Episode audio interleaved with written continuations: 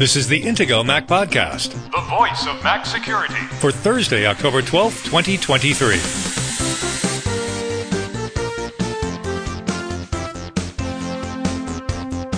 This week's Intego Mac Podcast security headlines include a look at Apple's latest security updates for macOS, iOS, and iPadOS. Meanwhile, a serious vulnerability with the curl command line tool is waiting for a patch from Apple. Dragon Egg is new Android spyware that has a surprising connection to similar iOS surveillanceware. And Google now requires passkeys by default when users sign into their Google accounts, and that's a big step forward. Now, here are the hosts of the Intego Mac podcast veteran Mac journalist Kirk McElhearn and Intego's chief security analyst Josh Long. Good morning, Josh. How are you today? I'm doing well. How are you, Kirk? I'm doing just fine. You were not far from me last week, weren't you? You went to a conference in London. Yeah, this was actually my first time in the UK. I was giving a presentation at Virus Bulletin in London last week. And it was pretty good. Uh, it, it was a lot of fun, good conference. This is my second year in a row going to Virus Bulletin. The year before that, it was in Prague, and then this year was in London. So pretty cool. A lot of these conferences change venues each year. Some of them, like RSA, is in Las Vegas every year, right? But several of them change venues every year, which makes it easier for people in different countries to attend them. Right. My session was titled Stolen Cookies, Stolen Identity How Malware Makers Are Exploiting the Insecurity of Browser Data Storage. And I, I, talked about what we've discussed in the past on the show about how, first of all, there's a lot of Stealer malware, and a lot of it is grabbing cookies off of people's machines. Usually it's Chromium based browsers that it's targeting. Some of them also target Firefox, but we've been seeing this a, a, whole lot on the Mac this year. Stealer malware is just in general becoming a lot more common. And a lot of the Stealer malware, in addition to stealing cryptocurrency wallets, they're also grabbing things like cookies, which, as we've talked about before on the show, allows somebody to basically break into your account and bypass any need to know your password or two factor authentication that you may have set up it's a limited period of time because those session cookies do expire at some point. But if somebody grabs those cookies from you, puts them on their own machine, generally that means they can be logged in as you and post on your accounts if it's a social media type situation or potentially get access to other things that they shouldn't have access to that only you should have access to. Okay, so Apple released a couple of security updates. We're recording on Wednesday, October 11. They released some updates for iOS 16 on October 10th and for iOS 17 on October 4th. And these were some serious vulnerabilities, weren't they?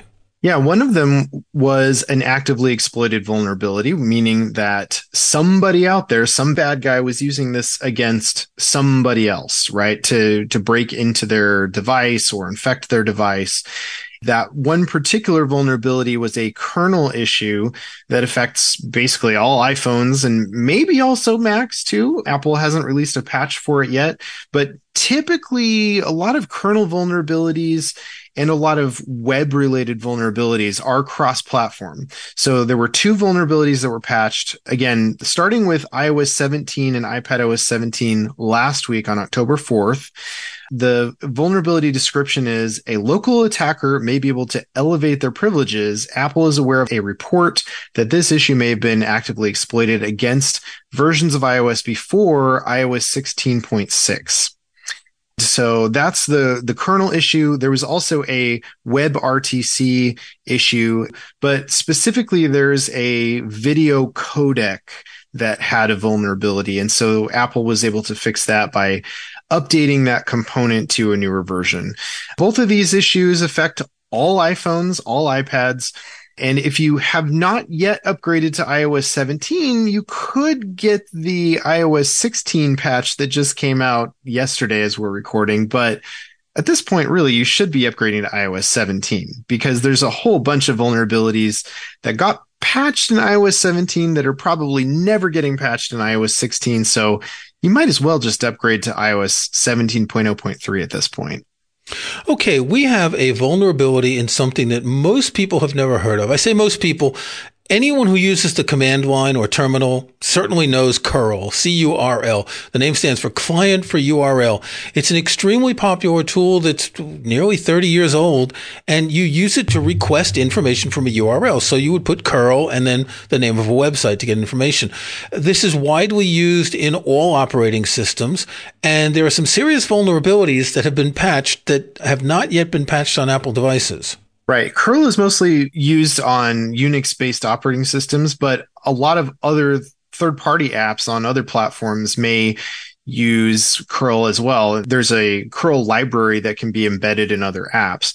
So curl is very, very commonly used. So far, I've only seen this patched on one particular app that I use on my iPhone that's called TLS Inspector. It's a really geeky app, but you know, if you want to like look at information about a particular website's certificate, you can use TLS Inspector and they just updated their app today. The new version of curl just came out today. And so they already updated their app TLS Inspector to use curl 8.4.0. Now macOS Sonoma currently has curl 8.1.2 released back in May, May 30th. So it's an older version. And there was one vulnerability that was medium severity vulnerability that was patched in mid September. That still hasn't been fixed for Mac OS. Kind of odd because, you know, why wouldn't Apple have released a patch by now? And now there's some really bigger issues because now we've got a high severity vulnerability. There's two vulnerabilities that were just patched in curl version 8.4. So we're just waiting on Apple now at this point hopefully Apple will release a patch for this for Mac OS within the next week or two. If it takes longer than that, it's kind of a problem.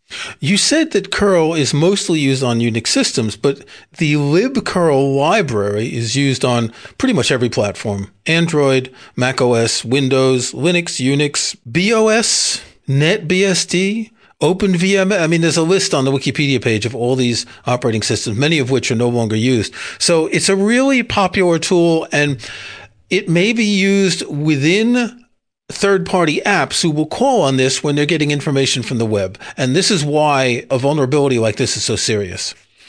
Okay, so here we go again with the funny names for malware. Dragon Egg. We have Dragon Egg Android spyware, which is linked somehow to Light Spy iOS surveillanceware. I wish there was a better way of naming. I mean, I know they want to have cute names because they stand out, but they don't mean anything. Does this mean that this spyware actually lays dragon eggs on your phone and that they hatch like in, what was it in Game of Thrones? The dragons hatched? Something like that? You know, dragon egg sounds like a video game or something, you know, but sure. But yeah. Uh, no, unfortunately, dragon egg is Android spyware. And the reason that we bring this up is, although we don't usually talk about Android malware and other things like that, what's interesting is that apparently this dragon egg Android spyware something called Light Spy, which is iOS surveillanceware, kind of on the same lines as Pegasus and Predator that we've talked about recently. This is malware that basically nation states use to break into people's devices, including iPhones. And so apparently this recently discovered Android spyware has ties to this. Light Spy I don't know if we mentioned it at the time, but LightSpy came to light in March 2020 as part of a campaign that was called Operation Poisoned News. And as part of this campaign, iPhone users in Hong Kong were apparently targeted with watering hole attacks that were used to install this LightSpy spyware on iPhones. Watering hole. Now you just gave us a term here that before the show, we didn't know what this was. And so I know the term honeypot. And I know what catfishing is, but what's a watering hole? The question that you had for me was what's the difference between a watering hole attack and a, and a honeypot? Basically, the difference is like I think of a honeypot as something that the good guys are doing to try to catch the bad guys. And a watering hole attack is kind of the opposite of that, but there's an, a little bit more nuance to that. A watering hole attack is often where an existing site is now infected. People who are targets of these attacks might frequent a particular website and now that site becomes infected and those who frequently go to that site will now potentially get infected because they're visiting this hacked site or infected site. Right. So they're assuming that it's a safe site and maybe they've already entered credentials to log into a site, but someone's taken over the website. It's like squatters taking over a website and then they can do what they want since you're trusting them. Right. So that particular light spy campaign back in 2020 was used to infect iPhones. And so light spy is yet another one of these things, just like Pegasus and, and Predator that we've talked about. And there's others as well. It's good to know that there is this surveillance ware, this spyware that can infect iPhones. We often think iPhones are kind of impervious to malware attacks, right? Like there's no malware for iPhones. Nobody ever talks about that. But in fact, there is malware out there for iPhone. It's, it's just usually it's like nation state installed spyware. That's the kind of thing that is more of a threat right now on iPhones. So the internet has experienced the largest distributed denial of service attacks ever. I believe this was in August and September. This affected Cloudflare, Google, Microsoft, and Amazon. And Google says that they had over 398 million requests per second. Now think about that. 398 million requests every second. They don't say how long this lasts and we'll link to an article on Google's cloud blog where they discuss this and they explain how it works. And it's actually quite fascinating the technique that was used for this denial of service attack. Right. So they were able to exploit a zero day vulnerability in the HTTP2 protocol. This vulnerability is dubbed HTTP2 rapid reset. And, you know, when you have a protocol level vulnerability, it's kind of a big deal because protocols kind of have to be supported by everybody, right? In order for them to function properly, you can't, it's not like software where you just release a patch, you install the new version, it's got the new patch and you're just fine a protocol vulnerability is kind of a big deal because now you've got all kinds of things that need to be updated and everybody has to update them in order for it to be fixed across the board. Now, something like this, d- denial of service attacks have been around for a long time. Distributed denial of service attacks are where you have a whole bunch of endpoints.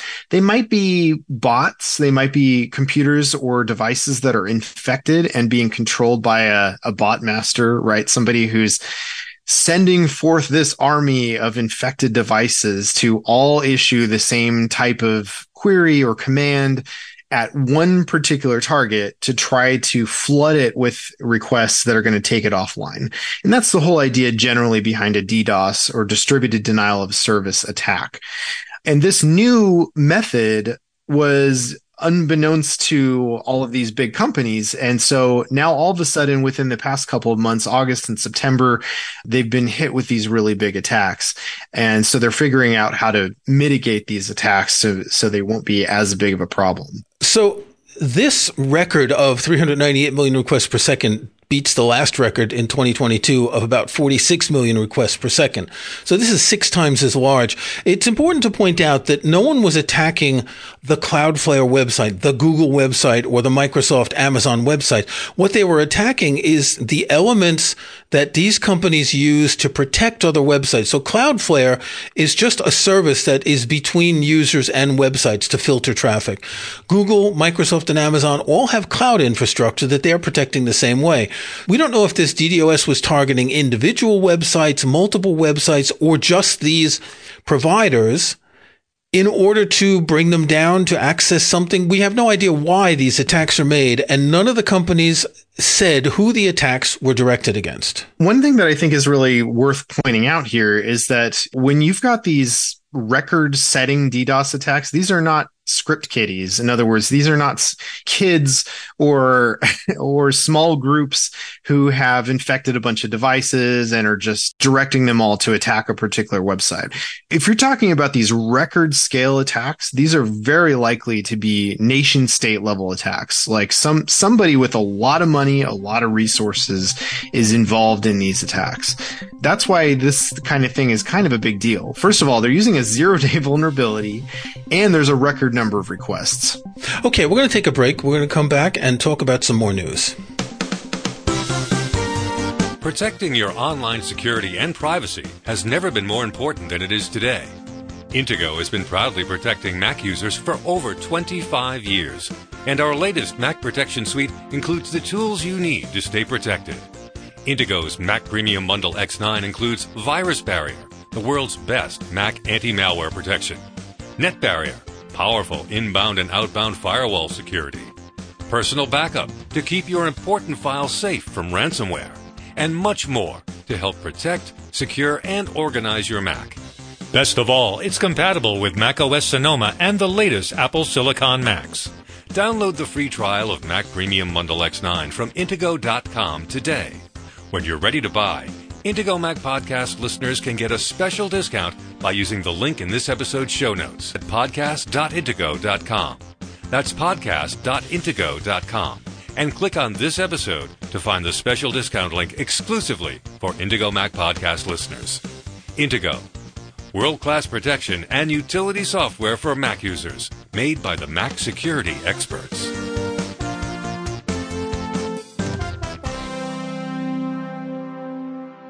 Okay, Apple Insider has an article explaining how Apple is bowing to China and starts enforcing App Store rules. Now, in China, you're not allowed to use certain apps and they're very strict about what can be sold in the App Store. And for a while, Apple was saying, well, we're Apple and we'll sell what we want. But, you know, Apple doesn't have a choice. Any big company selling things in China, they do have to toe the line. China has this process that developers are ha- to go through now. They have to submit their internet content provider ICP filing whenever they're submitting new apps. Apple, in order to comply with Chinese law, they are now requiring developers who submit their apps for the App Store in China to fill out this form, this filing.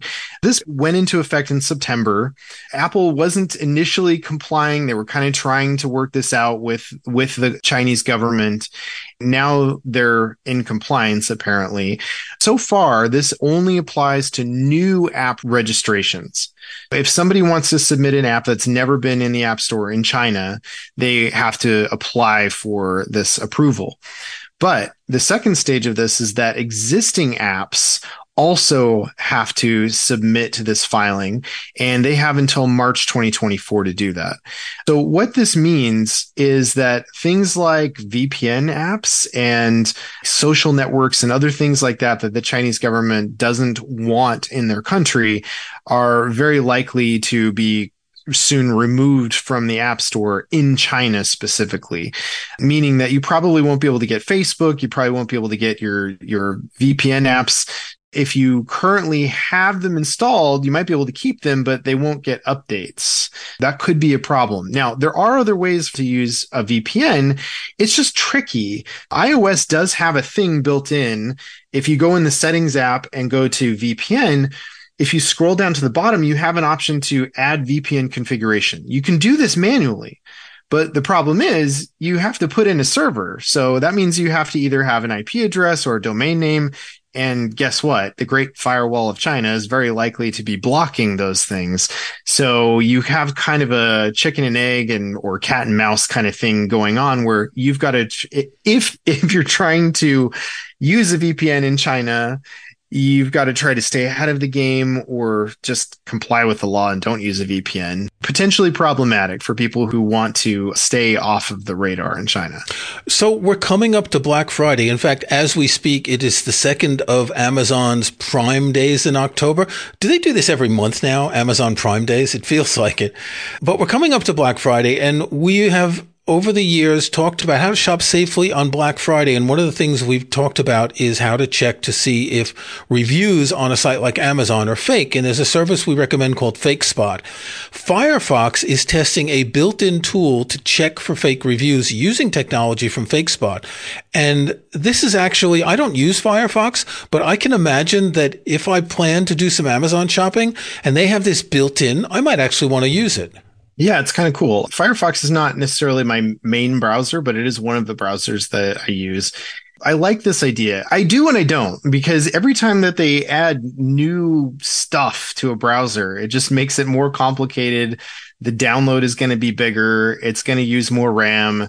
And that element of it, I don't really like, but I do like the idea of Firefox trying to be more proactive in protecting users from potential scams this is a big issue, right? This is not like phishing sites where some website is trying to steal your login information. This is a different thing, but it's also something that a lot of people don't really know how to mitigate these kind of attacks people trust Amazon. You trust the review process. You see, oh, this has five stars. Great. That means it's a trustworthy product. And people don't generally know that this is something that can be abused and is frequently abused on sites like Amazon. It's worth pointing out that FakeSpot has extensions for Chrome and Safari for, and they have iOS and Android apps, but I'm not really comfortable installing a bunch of extensions in Safari. I mean, you could turn them off when you're not using them, but that's a headache. I kind of like the idea of having a browser for something specific like this.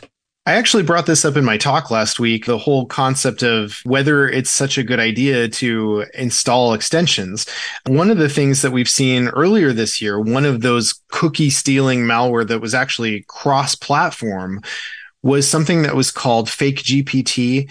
And this showed up in the Chrome Web Store where if you had searched for, say, Chat GPT, you were looking for some Chat GPT related extensions for Chrome, you may have come across one of these sort of fake extensions that may have even had some functionality. Like it's possible to, to have something that does what it claims to do, but also has some malicious functionality.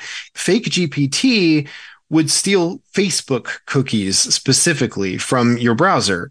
And so you've got to be really careful when you're installing extensions.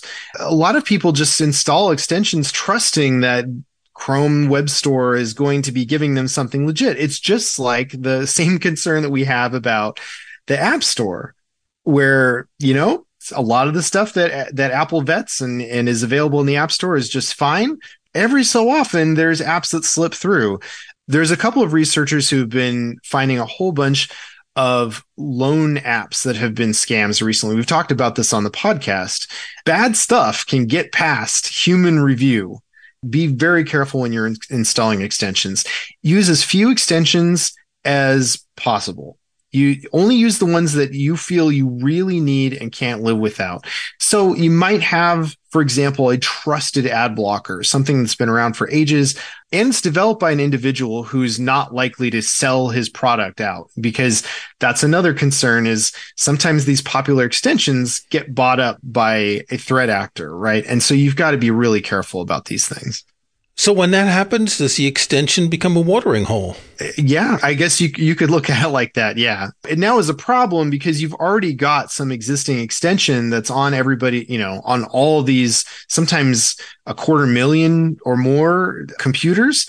And if that extension now gets automatically updated to the latest version, and unbeknownst to you, that new version is developed by somebody else who's added some malicious functionality that the Google store didn't catch, you might end up with an infection on your device, all because you had an innocuous extension that now got updated and now it's malicious. Okay, so while you were just talking in that last segment, I went to my Google account, I signed out and I signed in. And for the first time, Google said, we want you to sign in with a passkey. Google is making passkeys the default for personal accounts. And this started on October 10th, the day before we started recording. And we haven't talked about passkeys much recently. We did a lot about them early in the year when they started rolling out. The process is really simple. You go to sign in. Safari shows a little dialog says, do you want to log in? Need a passkey? And now I'm on an iMac with a touch ID keyboard and it says, you know, fingerprint. Boom. It's done. So I'm signed into Google with a passkey. I no longer have a password, although there's probably a way to use the password if something breaks. And for a while, there's a lot of overlap with this. I think Passkeys are here to stay. If companies like Apple are supporting, if Google is requiring them, I think we're going to see them a lot more often now. We'll have a link in the show notes to an article that Kirk wrote a while back about passkeys and what you should know about them. Kirk's article is titled, What are passkeys and how do they work? And by the way, from the Ars Technica article, Google describes passkeys in this way. Passkeys are a new way to sign into apps and websites. They're both easier to use and more secure than passwords, so users no longer need to rely on the names of pets, birthdays, or the infamous password 123. Of course, you should never have been using any of those things anyway in your passwords. But they say instead, passkeys let users sign into apps and sites the same way they unlock their devices with a fingerprint, a face scan, or a screen lock pin. And unlike passwords, Passkeys are resistant to online attacks like phishing, making them more secure than things like SMS one-time codes. So basically they're using your device and your biometrics as a way to give you access to those resources, which is better than having to input a username and password, which, you know, obviously other people can get access to. If somebody keystroke logs you or other things, they can get that information from you. But if you're using passkeys, that's not something that can be easily stolen from you or defeated in the same way that usernames and passwords can be. Okay, so here's a story, and this comes from the U.S. Justice Department. A press release entitled Three Individuals Convicted for Laundering Money Stolen from Scam Victims Through Gift Cards you get these calls of someone who says there's something wrong with your computer or whatever, and it's in a noisy call center and they've got an accent. You're trying to figure it out. At some point, if one of these people tells you to buy a gift card for Target, would you think that's normal? I mean, so this is two and a half million dollars worth of gift cards. I don't know if they were all for Target. And they explain that they have a team of what they call runners and the runners get the gift card numbers and they go to Target in one case as quickly as 13 minutes after the victim purchased the cards. They buy a lot of consumer electronics things that they can resell easily. I'm just trying to understand who would get tricked into buying a Target gift card because I don't know. They're tricked to say that they've got a virus on their computer. And in order to get rid of the virus, you've got to buy a Target gift card and give me the code. I just don't see the. Right. Like how, how does that happen? I don't know. But we wanted to make sure to bring this up because I know a lot of people, I have relatives even who have fallen for, you know, telephone scams and you may not realize until you get to a certain part in the process that this is a scam, right? That somebody's actually trying to trick you. Hopefully you've realized it by the time you get to the point where somebody's asking you to go and purchase a gift card from Amazon or Target or whatever it might be. But, you know, a lot of people don't really know and and they're concerned. Maybe you know they've been told that their account is is vulnerable and they need to go through this process. And for whatever reason the call center claims that they need you to pay them to move forward so they can assist you with this problem that you're experiencing. But be very careful. Anytime that somebody is asking for it and it's not even necessarily just gift cards. It could be other things too. There's other types of money cards and, and things like that. So always, always be really careful. And this should set off a red flag for you. Even if you know this and you understand this, this is a good thing to share with relatives of yours too, who might be more susceptible to these kind of scams, who may not be as tech savvy as you are. If you're an Apple user and you ever have Apple support and they ever ask you to buy an Apple gift card, just don't do it. I mean, it's got to be a scam. It's someone who calls you, not you calling them. So don't buy gift cards for anyone. I want to link to an article in The Guardian, which was just yesterday. I felt powerless how a crypto scam cost a finance boss 300,000 pounds. This was an investment manager who handed over his life savings to someone in a crypto scam. Now, I don't want to be that guy, but anyone who thinks they're going to make a fortune from cryptocurrency is opening themselves up for scamming. Okay, that's enough for this week. Until next week, stay secure. All right, stay secure. Thanks for listening to the Intego Mac Podcast, the voice of Mac security, with your hosts Kirk McElhearn and Josh Long. To get every weekly episode, be sure to follow us in Apple Podcasts or subscribe in your favorite podcast app. And if you can, leave a rating, a like, or a review. Links to topics and information mentioned in the podcast can be found in the show notes for the episode at podcast.intego.com. The Intego website is also where to find details on the full line of Intego security and utility software. Intego.com.